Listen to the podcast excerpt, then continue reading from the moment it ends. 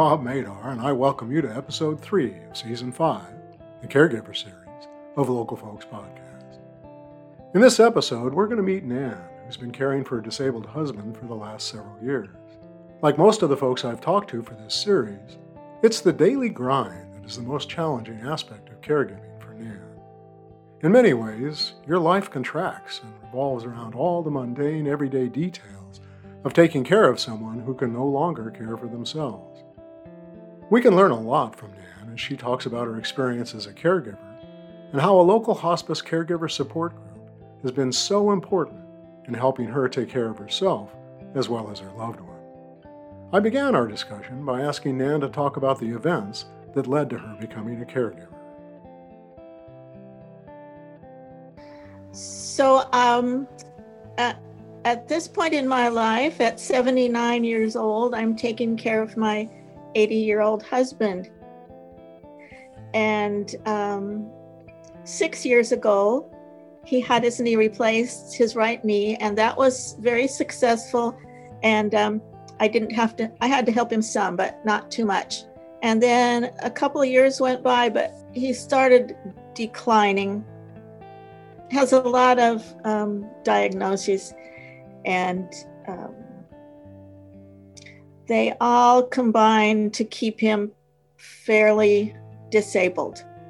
He can walk with a walker.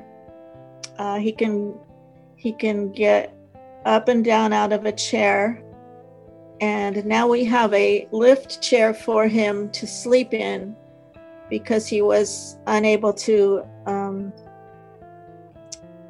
unable to get in and out of bed comfortably.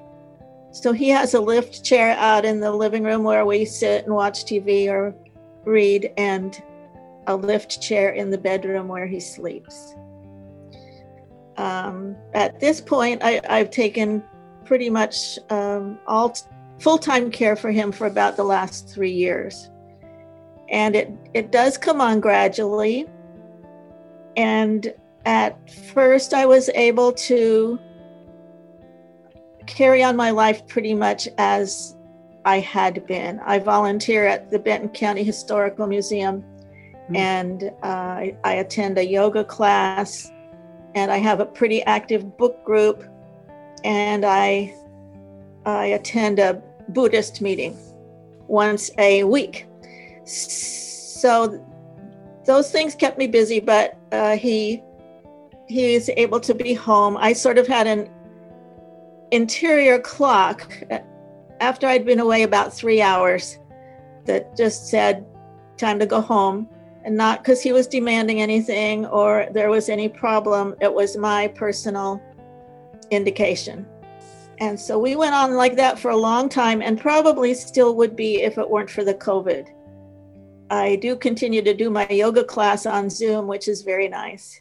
And I meet with my Buddhist group and my book group on Zoom. So I'm, that's as good as it gets right now for, uh, you know, meetings like that. Here's Nan describing her daily routine just recently, uh, at the beginning of December, I decided to hire a woman I knew who cleaned, she cleaned house for me for a, a time. I was getting very overwhelmed by paperwork and just stuff. Stuff just get got thrown in our spare room until I could barely walk in there and my um, filing system has ended up this year being a box and a paper bag. And it's not orderly at all. And I'm going to have to deal with it, you know, come come January. So she, has been an, an inspiration and a help and um, organized things that I never would have imagined would make any difference. But all of that has has helped me a lot. And um, I would say if anybody can get any kind of help like that, uh, and she doesn't take care of Don, my husband's name is Don. She doesn't take care of him at all. But helping me get things done has has made a big difference for me. So it sounds to me, if I understand this right, that your caregiver really is not necessarily isn't directly involved in Don's care, but your caregiver has given you assistance around issues that become more difficult because of the fact that you need to provide care to Don. Would that be? well, that's that's pretty much correct. I think. I think I just get worn out, and I can't. Um, I can't deal with filing a paper in a file anymore. I can throw it in a box. mm-hmm. so, mm-hmm. and there are a lot of things like that. One thing that is difficult is is if I don't keep up with the daily tasks, because every day there's laundry and three meals and dishes, all that. If I don't keep up with it, then then I'm in big trouble. So I just have to keep pushing on. And that that's difficult sometimes. Absolutely. So But I would say on a difficulty level com- compared to to other people in my care group and other people I've known, um, I have a pretty good gig. One question I have is what would a typical day kind of just what does that day look like for you in terms of you know providing care for Don? What what kinds of just what does your day look like? Well, um, at this point, our day looks like uh, getting up around seven thirty. Uh, I help him in the bathroom if he needs help then, but uh, he sometimes does and sometimes doesn't. Depends on how many layers of clothes he has to change. And um, then we get breakfast. I go out and feed the birds so we can watch the birds while we eat, and I go out and get the newspaper for whatever that's worth these days. And um, and we have our breakfast. And then he usually sits in his chair, his uh, lift chair in the other room, and has another cup of coffee and reads. And um, if he wants his shoes and socks on, I take care of that. So then I do probably a load of laundry, do up the dishes, um, any other household chores that need to be done. I I'll try and get a shower in, and do uh, other household chores or or maybe read my email those kind of things. Mm-hmm. then uh, at um, sort of uh, usually around one o'clock we have our lunch and then there's the usual fixing and cleaning and all that. And he he um, often will then sit at the kitchen table and read his book for a while and if he's needing a shower, we do shower him every other day. And if he's needing a shower, then we try and get it in. Then uh, sometimes, if I have to go out to shop, uh, that you know, no, nothing is set in stone time wise. So, um, or like today, we did it early because I was going to talk to you this afternoon. So everything is, you know, nothing is set in stone. It's all pretty boringly regular, but then then uh sometimes I take a nap in the afternoon and then fix dinner and we have dinner and then there's the dinner cleanup. And by then it's usually about eight o'clock. And he'll watch tv and i will fall asleep I I uh, I can't I can't push on by the by the end of the day. Mm-hmm. Although you know sometimes I have to, and then there are other times during the day I might have to help him in the bathroom.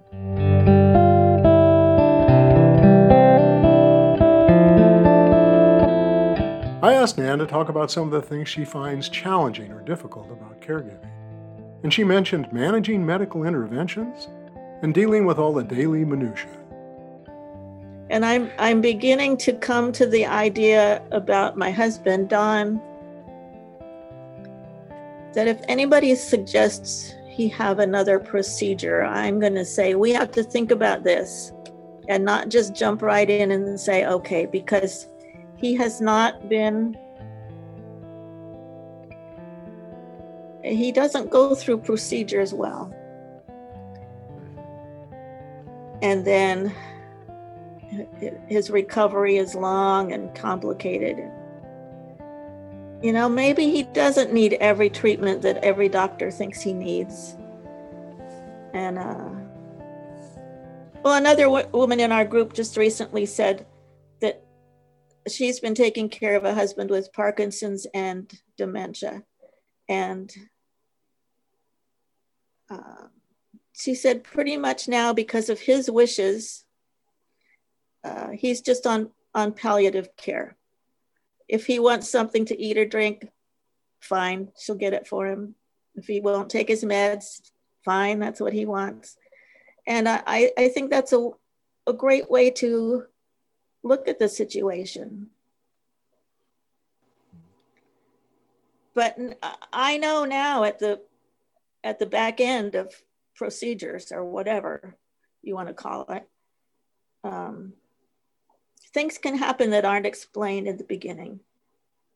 And uh, I just, for one example, he had to have his gallbladder removed, which was supposed to be uh, like a daycare surgery. And I said, no, I, I absolutely want him to stay at least one night just because I know how he is. And and the doctor was uh, he agreed with that, but it was some kind of getting permission from the Pope or something to uh, have that happen. But as it turned out, he ended up staying a week in the hospital and two weeks at um, Corvallis Manor getting rehabbed. So, being aware of that kind of thing um, I I'm a little wary now mm-hmm. of something they might want to do. Mm-hmm. Absolutely.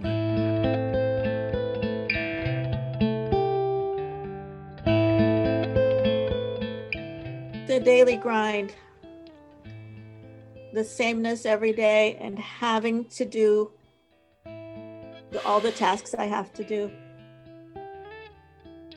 Because I, you know, I not only take care of him, I I take care of the house. I have I have somebody take care of my mowing, but I do get out and poke around. We have an acre, so mm there's a lot a lot to take care of. Absolutely. Um, I I take care of all the finances. Um, I take care of all the appointments. I probably left out a few things, but I take care of everything. Mm-hmm. And sometimes there's too many things to take care of. And then I then I have to take a nap. I get overwhelmed. Mm-hmm. And I get I get tired. It's endless. And the, the one thing good about the COVID for me is that I can make a list of groceries and go to Fred Meyer's and pick it up. And I don't have to um, grocery shop, which is something I really don't like to do. Mm-hmm. I don't like to cook either. And I, I'm doing three meals a day. And I'm, I tell you, he's not eating any gourmet food, that's for sure. and we, we haven't gone out to eat for a long time, but I did, I used to go pick up food, um, you know, maybe a couple of times a month. Mm-hmm. So I don't even have that at this point to uh, for a for a relief at dinner time. Mm-hmm. So those kind and those are just those are just things that are on the edges. That's that's not even what I would consider caregiving. That's just stuff I have to do.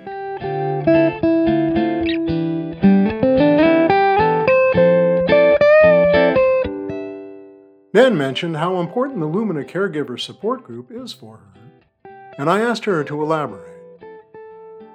You bet. I would like to say, first of all, the, the Lumina Caregiver Group that I belong to is um, so valuable to me.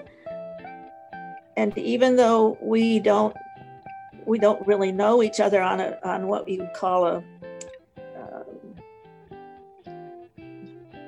I don't want to say normal, but we're we're not friends in the usual friend way, but we are so attached by our hearts, and and um, not only that, but I've gotten so much good information from the people there and the um, facilitators. I don't I wouldn't be able to get along without them, I don't think. And I've learned about different agencies and and um, places to go and people to see uh, when there's been a problem that I wanted to address. I first joined the care group, it's probably four years ago now, this coming March, uh, because I wanted to travel up to Washington State to visit a friend who who I've known since first grade, and she was um, starting to plunge into dementia, and I didn't know, you know, how how anything would work out, my husband or her or whatever. So I didn't I didn't know anything about finding a place that, where I could leave Don for maybe a week or so. And they did not decide for me or even um, give me a list of places, but they gave me so much good advice. And uh, through through that advice, I was able to find a place on my own. And let me tell you, that takes a whole lot of phone calling or emailing. That's a that's a that's a job. And so um, I found a place that would take him for a week and take care of him.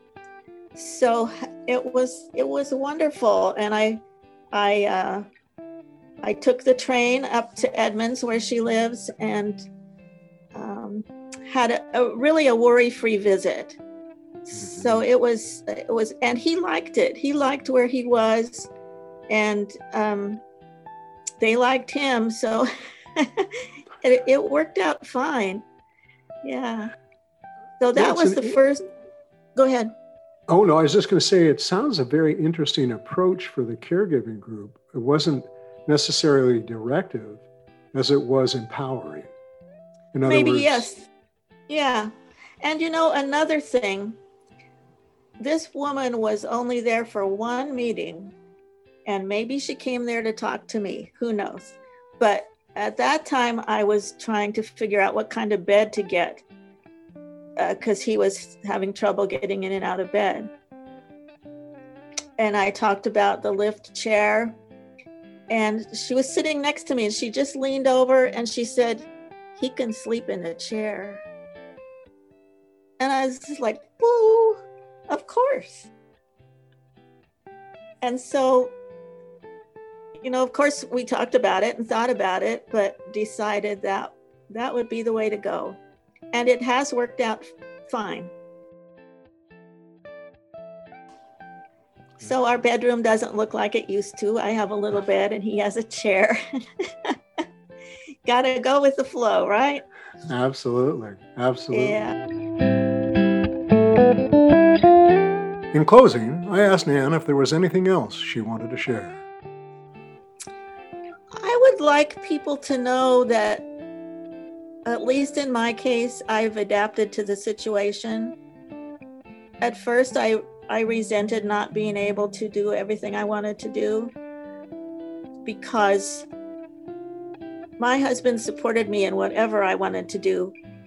I mean, I worked outside the home too, but if I wanted to do um, some kind of class or some kind of seminar, uh, all of which he thought was some kind of witchcraft, but uh, you know he supported me in all of that um, that I that I wanted to do, and um, many many years, and this is small repayment, if you want to call it that.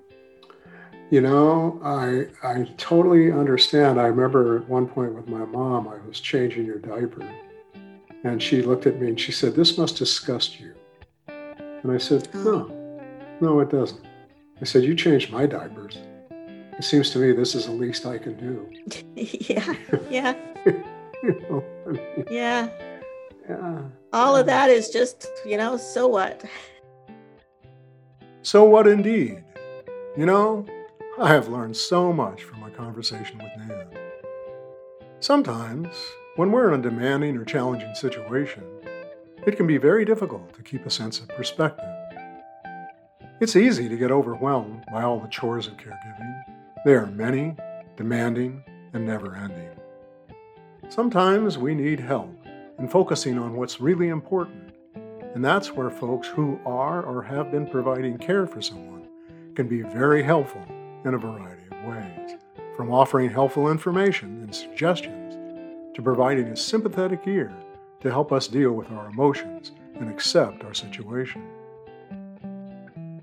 Thank you for listening, and I hope you'll return for episode 4, airing on February 15th, when we will meet Bill. He's been caring for his wife, who is suffering from advanced dementia, and I think you will find what he has to say as inspiring as I do.